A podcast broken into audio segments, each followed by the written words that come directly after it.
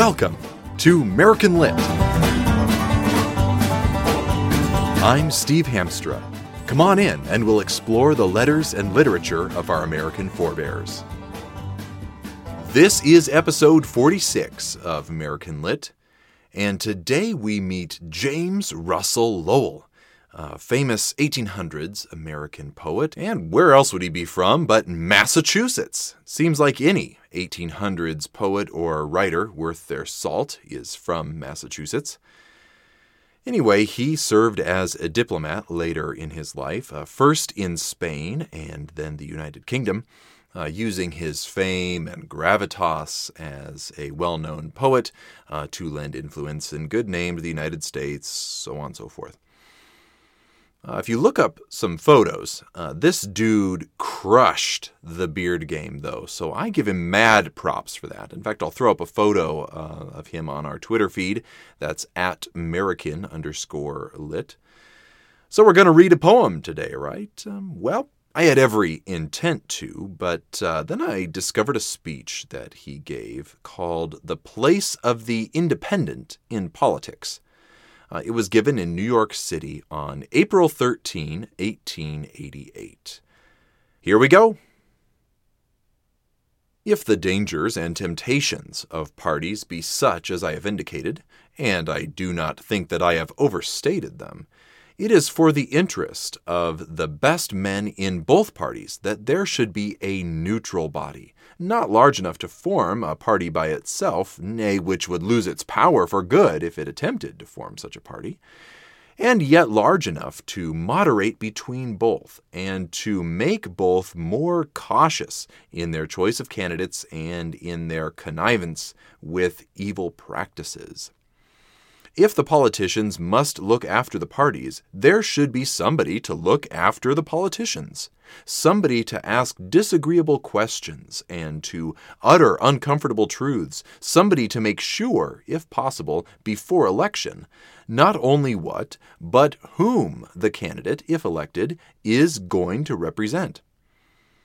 What to me is the saddest feature of our present methods is the pitfalls which they dig in the path of ambitious and able men who feel that they are fitted for a political career, that by character and training they could be of service to their country, yet who find every avenue closed to them unless at the sacrifice of the very independence which gives them a claim to what they seek.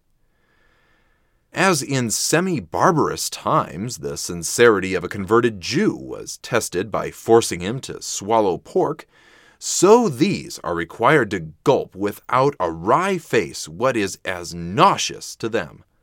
I would do all in my power to render such loathsome compliances unnecessary. The pity of it is that with our political methods the hand is of necessity subdued to what it works in. It has been proved, I think, that the old parties are not to be reformed from within. It is from without that the attempt must be made, and it is the independents who must make it. It is through its politics, through its capacity for government, the noblest of sciences, that a nation proves its right to a place among the other beneficent forces of nature. For politics permeate more widely than any other force and reach every one of us, soon or late, to teach or to debauch. We are confronted with new problems and new conditions. We and the population which is to solve them are very unlike that of 50 years ago. As I was walking not long ago in the Boston Public Garden, I saw two Irishmen looking at Ball's equestrian statue of Washington and wondering who was the personage thus commemorated. I had been brought up among the still living traditions of Lexington, Concord, Bunker Hill, and the siege of Boston. To these men, Ireland was still their country, and America a place to get their daily bread. This put me upon thinking what then is patriotism, and what its true value to a man? Was it merely an unreasoning and almost cat like attachment to a certain square miles of the Earth's surface, made up in almost equal parts of lifelong association, hereditary tradition, and parochial prejudice? This is the narrowest and most provincial form, as it is also perhaps the strongest of that passion or virtue, whichever we choose to call it. But did it not fulfill the essential condition of giving men an ideal outside themselves, which would awaken in them capacities for devotion and heroism that are deaf even to the penetrating cry of self? All the moral good of which patriotism is the fruitful mother, my two Irishmen had in abundant measure and it had wrought in them marvels of fidelity and self sacrifice, which made me blush for the easier terms on which my own duties of the like kind were habitually fulfilled. Were they not daily pinching themselves that they might pay their tribute to the old hearthstone or the old cause three thousand miles away? If tears tingle our eyes when we read of the like loyalty in the clansmen of the attainted and exiled Lochiel, shall this leave us unmoved? I laid the lesson to heart. I would, in my own way, be as faithful as they to what I believe to be the best interests of my country. Our politicians are so busy studying the local eddies of prejudice or interest that they allow the main channel of our national energies to be obstructed by dams for the grinding of private grist. Our leaders no longer lead, but are as skillful as Indians in following the faintest trail of public opinion. I find it generally admitted that our moral standard in politics has been lowered and is every day going lower. Some attribute this to our want of a leisure class.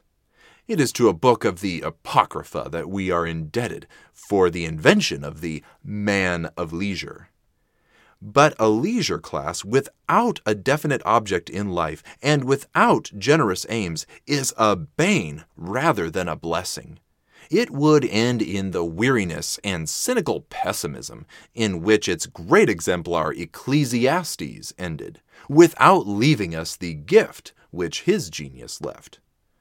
What we want is an active class who will insist, in season and out of season, that we shall have a country whose greatness is measured not only by its square miles, its number of yards woven, of hogs packed, of bushels of wheat raised, not only by its skill to feed and clothe the body, but also by its power to feed and clothe the soul a country which shall be as great morally as it is materially, a country whose very name shall not only, as it now does, stir us with the sound of a trumpet, but shall call out all that is best within us by offering us the radiant image of something better and nobler and more enduring than of something that shall fulfill our own thwarted aspiration when we are but a handful of forgotten dust in the soil trodden by a race whom we shall have helped to make more worthy of their inheritance than we ourselves had the power, I might also say the means, to be. Hmm, interesting speech, isn't it? Uh, so, are you ready to join that active class that will feed and clothe the soul of our nation? Soaring rhetoric, to be sure, that he reaches there, although I can't say that I agree with his description of politics as, quote, the noblest of sciences. Though he was a retired politician when he gave this speech, so uh, maybe a little self interest there. But I'd say politics pretty much always debauches rather than teaches. Uh, anyway, on to his key point that there should be a neutral independent to mediate between the political parties and inspire us all to the greater good. Uh, honestly, I'm skeptical. Uh, while the idea may be noble enough, uh, I don't think a new independent party, so to speak, would play politics any better than the existing parties. I think politics is inherently messy, uh, which is why I believe in a smaller government that, in essence, doesn't have the power to screw up our lives through the political jousting of people or parties. Ah, all right, off the soapbox here. And uh, if you'd like to hear me get back on the soapbox in future episodes, uh, go ahead and subscribe to American Lit on iTunes, Google Play, and uh, Stitcher. And uh, would you leave a good review there as well with uh, some American flag emojis tossed in? And if you think uh, your friends and family and all your Facebook acquaintances would enjoy American Lit, go ahead and share this episode and involve them in the conversation as well. That's it for our show today. Find this episode anytime at AmericanLit.com, where you'll also find lots more good literature and letters. That's AmericanLit.com. And you can also find us on Twitter at, at American underscore lit. Goodbye, friend, and God bless you.